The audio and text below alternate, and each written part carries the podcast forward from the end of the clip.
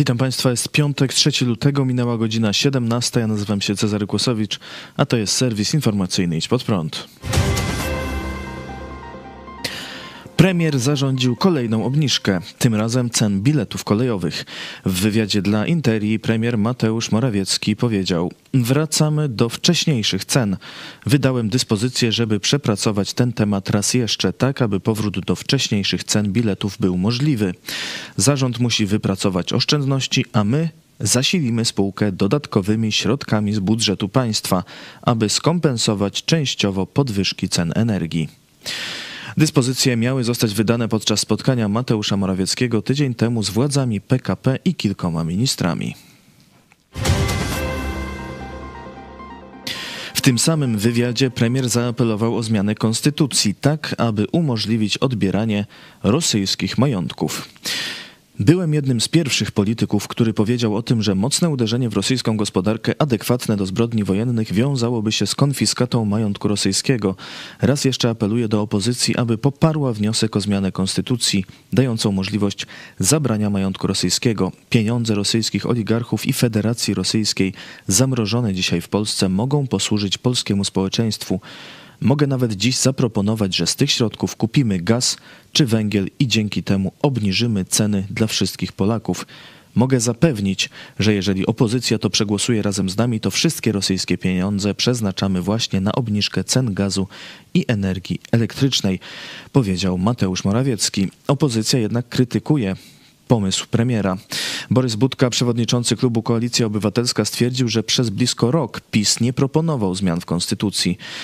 Dziwnym trafem takie apele pojawiają się wtedy, kiedy wychodzą na jaw kolejne pisowskie afery, powiedział Budka i dodał, że jego zdaniem prokurator generalny bez zmian w konstytucji ma narzędzia do zabezpieczenia rosyjskich majątków. Również wiceprezes PSL Dariusz Klimczak przypomina, że PiS złożył w Sejmie projekt zmian w konstytucji w kwietniu zeszłego roku i od, do tej pory się nim nie zajął. Czyżby zeszłoroczna inicjatywa PiSu była jedynie symulowaniem działań legislacyjnych? Pyta polityk PSL. Natomiast Włodzimierz Czarzasty z Nowej Lewicy stwierdził, nie zmieniamy konstytucji z ludźmi, którzy łamią konstytucję. Premier podziękował również ministrowi edukacji. Chodzi o głośną sprawę Villa Plus. Ministerstwo Edukacji w konkursie rozdało 40 milionów złotych, między innymi na wille i działki dla organizacji powiązanych z politykami PiS i Kościołem katolickim. Pytany o to premier Mateusz Morawiecki odpowiedział wczoraj tak. Zamierzam podziękować panu ministrowi za to, że stara się według bardzo jasnych, bardzo transparentnych i uczciwie dla wszystkich obowiązujących kryteriów stara się wspomagać różne organizacje pozarządowe. Szanowni Państwo, proszę przyjrzeć się wyraźnie kryteriom, przecież one były zawsze, wszędzie, e, zawsze dostępne dla każdego.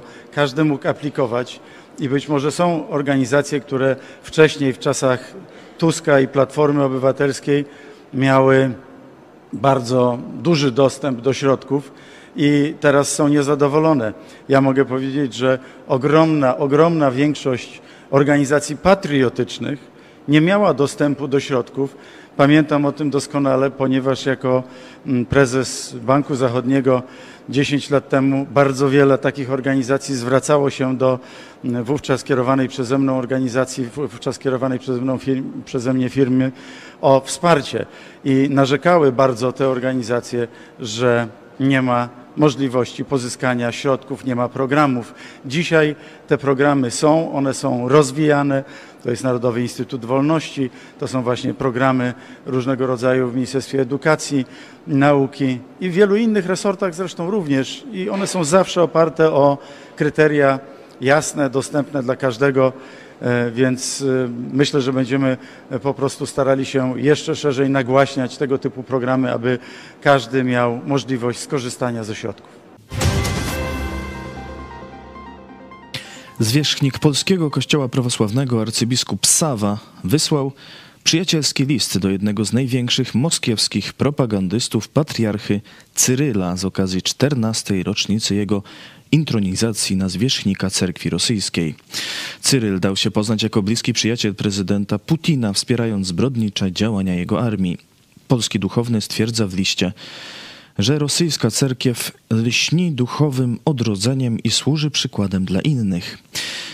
Nie wspomina o popieraniu przez cerkiew zbrodniczej wojny. W kontekście Ukrainy biskup Sawa wręcz odwraca sytuację i twierdzi, że wrogowie wiary starają się zniszczyć cerkiew rosyjską. List arcybiskupa Sawy został opublikowany na oficjalnej stronie Patriarchatu Moskiewskiego, gdzie znalazł się wśród zaledwie kilku innych listów gratulacyjnych, innymi Władimira Putina i Aleksandra Łukaszenki. Jak wynika z akt zachowanych w IPN, arcybiskup Sawa był tajnym współpracownikiem SB od połowy lat 60. Sprawę skomentował publicysta Rzeczpospolitej Jerzy Heszczyński. Na Twitterze napisał: No to mamy problem. Nie powiem, że zupełnie niespodziewany. Odpowiedział mu pastor Paweł Chojecki. Mamy wstyd, nie problem, a dokładnie polscy wyznawcy prawosławia mają wstyd i czas decyzji, co zrobić z agenturą Putina w swoich szeregach. Wyznawcy papieża Franciszka mają zresztą ten sam problem. Ponad 28 milionów złotych dla firmy znajomego prezesa państwowej instytucji. Po kontroli w Krajowym Instytucie Mediów Najwyższa Izba Kontroli zawiadomiła prokuraturę o istotnych nieprawidłowościach. Krajowy Instytut Mediów, w skrócie KIM, to państwowa instytucja powołana w grudniu 2020 roku. Na swojej stronie internetowej opisana jest jako wyspecjalizowany podmiot badawczy zajmujący się kompleksowymi pomiarami konsumpcji telewizji, radia i internetu w Polsce. Ta właśnie instytucja zleciła badanie słuchalności radia firmie Alternatywa Polska.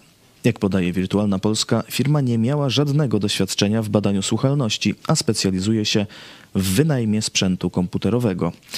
Co ciekawe, firma należy do byłego wspólnika biznesowego Mirosława Kalinowskiego, ówczesnego prezesa Krajowego Instytutu Mediów. Sytuacja wzbudziła uzasadnione wątpliwości innych firm działających w branży oraz dziennikarzy, zwłaszcza, że Instytut zapłacił firmie wyjątkowo dużą sumę ponad 28 milionów złotych. Co więcej, Instytut początkowo miał wyłonić firmę, która wykona zlecenie w drodze przetargu, jednak na cztery dni przed końcem terminu postępowania istotnie rozszerzono zadanie do realizacji, a termin składania ofert wydłużono zaledwie o dwa dni. Żadna z firm nie zdążyła już przygotować oferty.